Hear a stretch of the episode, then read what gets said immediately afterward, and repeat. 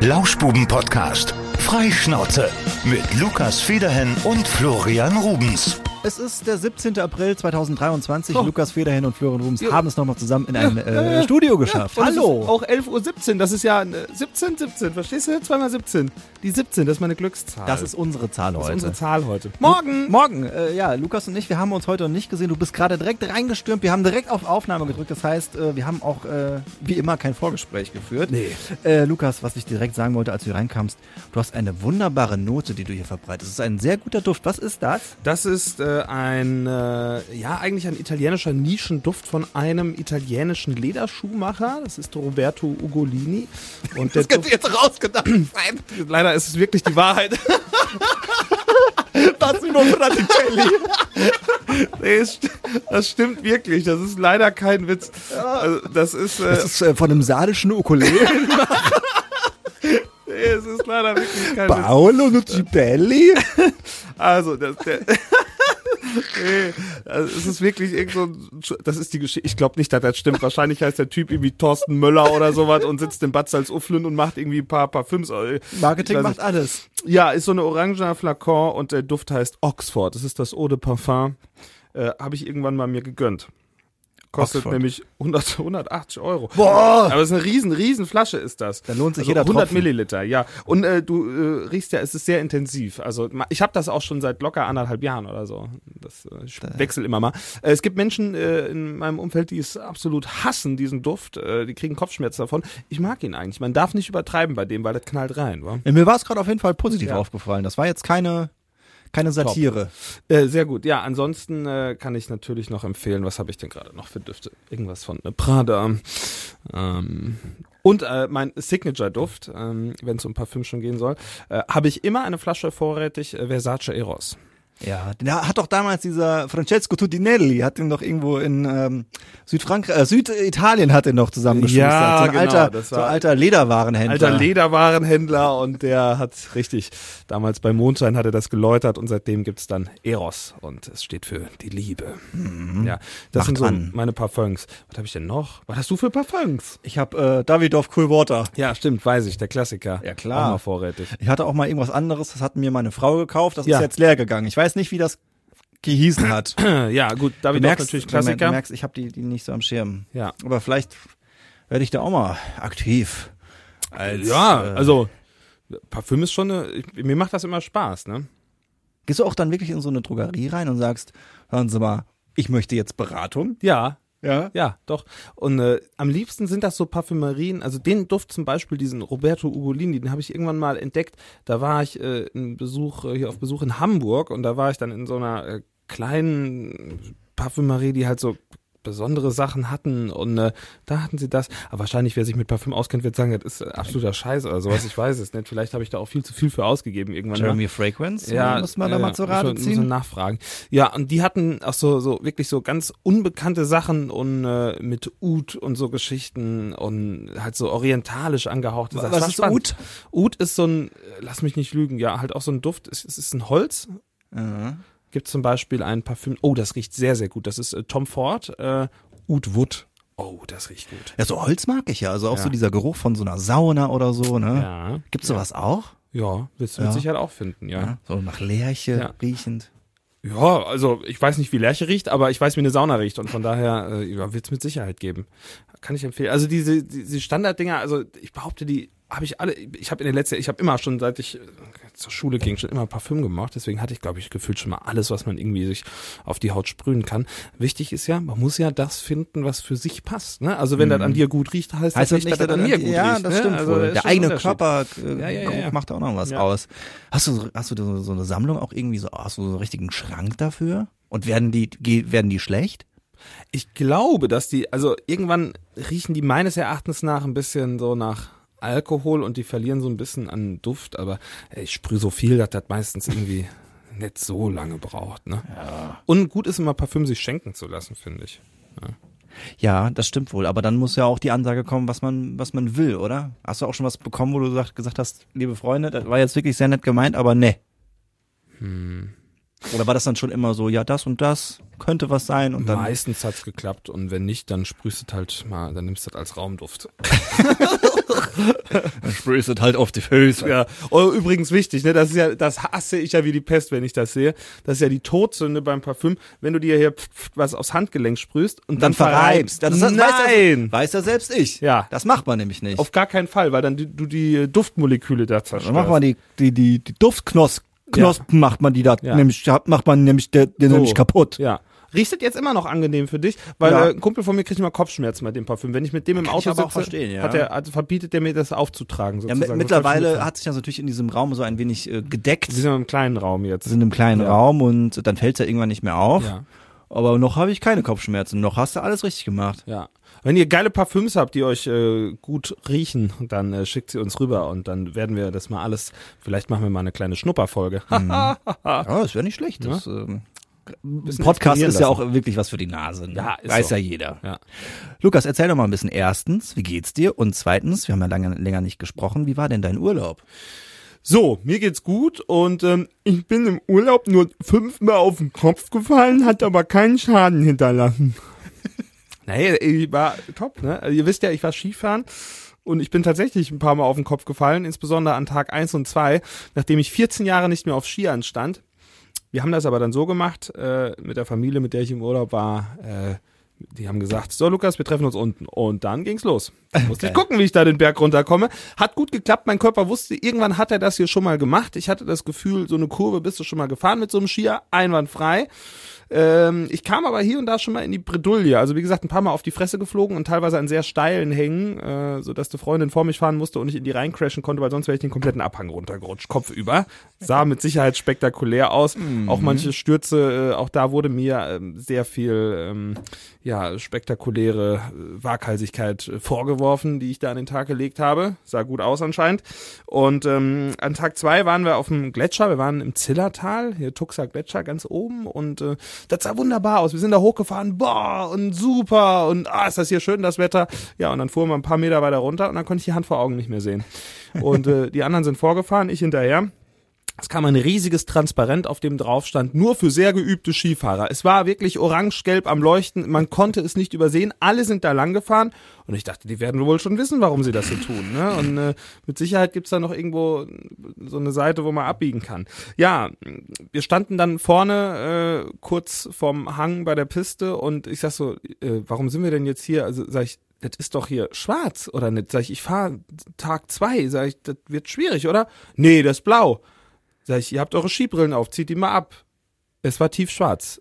Und dann stand Lukas am Abgrund. Und Das ist- musste, Das ist schon mal heftig, wenn du so oben an der Kante runterschaust und du denkst, ey, das ist ja jetzt fast senkrecht. ich bin da vor den Tag, bin ich zwar auch schon mal ein bisschen gefahren, wohl, aber da stand ich dann und dachte, was machst du denn jetzt hier? Und dann das Schlimmste, dieser Sulzschnee, ne? also mittags, ja, ja. Ja, und da lag halt auch welcher Hügel. Und ich wusste nicht, wie soll ich hier jemals runterkommen?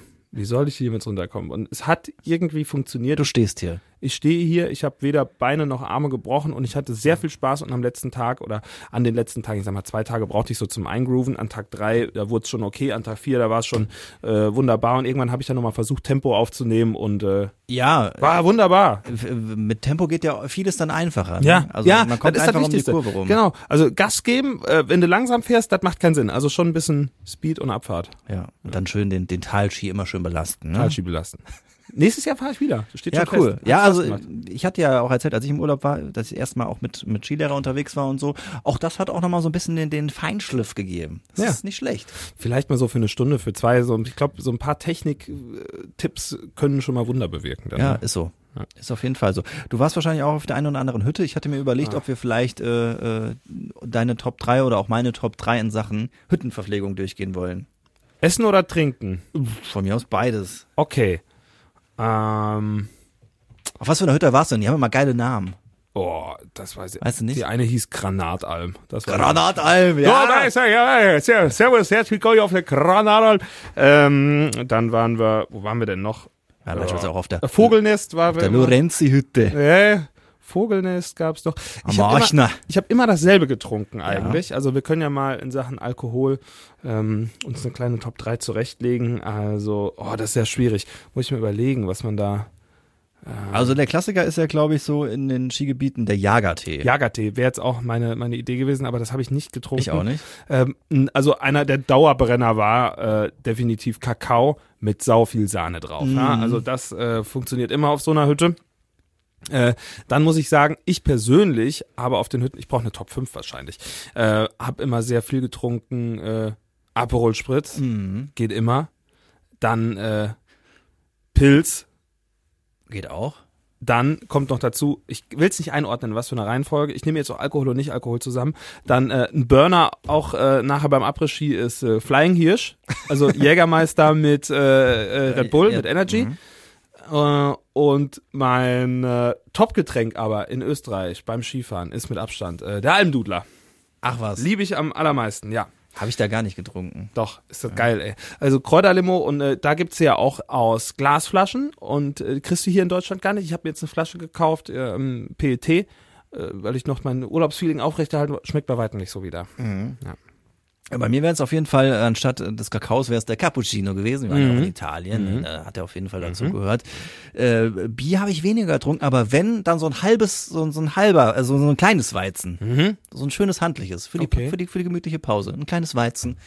Ähm, natürlich darf auf der Hütte nicht fehlen, äh, als Absacker einen schönen Williams. Ein Willi, ja, mit, eine einer, leckere mit, einer, mit Birne. einer Birne drin. Ja. Und äh, ja, ansonsten, was habe ich denn? Ich habe auch viel Aperol Spritz getrunken. Ja. ja, ja. Wäre bei mir wahrscheinlich ganz oben. Ein Tag waren wir noch in der Tenne gewesen, äh, waren wir zu viert äh, und die Damen, die wir dabei hatten, die hatten Wodka Lemon getrunken und die Herren der Schöpfung waren dann beim Bier angekommen und ähm, ich sag mal so, die haben wirklich Wodka Lemon ohne Ende getrunken. Ich habe nachher in acht verschiedene Richtungen geschaut, nachdem ich mein Bier gesoffen hatte und die anderen, die konnten noch stark, also das war, da war die haben einfach keinen Alkohol reingemacht, ne? Und dann äh, saß ich beim Abendessen, ich habe dann meine Suppe gegessen und meinen Vorspeisensalat und habe gesagt, so, und jetzt an diesem Punkt, Freunde, war's Bett. das für mich? Ich muss schlafen. Und dann bin ich einfach ins Bett gegangen. Ich, das war, ich war, das war noch nicht mal mehr, glaube ich, der, der, der Alkohol an sich, sondern das Problem an der Geschichte ist, du bist ja platt nach so einem Tag, war? Da machst du so, ich habe meinen Skipass eingescannt, das waren irgendwie 50 Pistenkilometer und dann noch da hier irgendwie äh, Alkohol dabei. Das, ich Gott, war mir ein Rätsel, wie man da jeden Tag auf die Hütte da Gas geben kann. Man Das ist ja, man geschafft. ist ja auch schon, schon ohne Alkohol da wirklich, wirklich im Arsch, wenn, wenn, du, Ja. wenn du wirklich viel fährst. Und deswegen, mir, mir ist auch dieses, das Après-Ski ist mir relativ fern. Das habe ich, glaube ich, einmal gemacht. Also an einem Tag. Nicht Mhm. über, über einen Urlaub, sondern an einem Tag. Also da am nächsten Tag schon wieder so, so gerade zu stehen.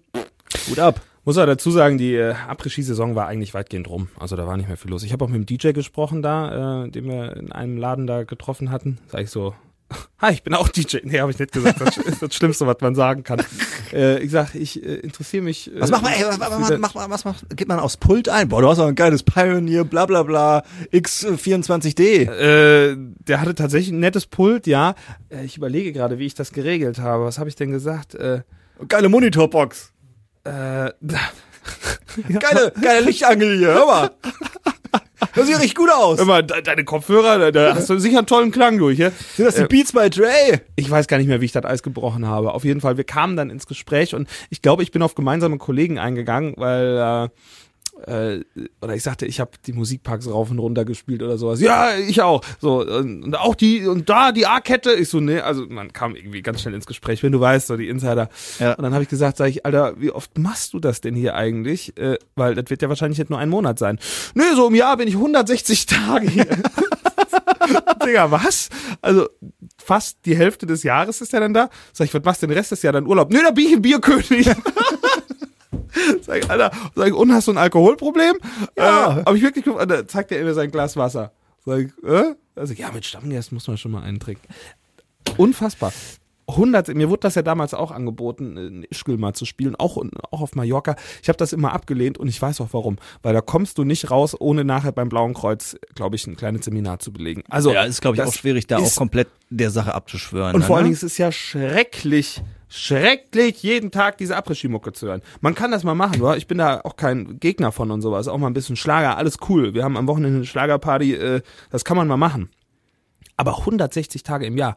Und als wir den zweiten Tag da waren, wusste ich schon, was nach Helikopter äh, kommt und was nach Helene Fischer kommt. Ja? Also Natürlich. ich glaube, da kann man das Rad nicht jede Woche neu erfinden. Wahrscheinlich äh, gibt's äh, Wochentagsplaylisten von Montag bis Sonntag dann irgendwie und dann wird wiederholt. So will ich das machen.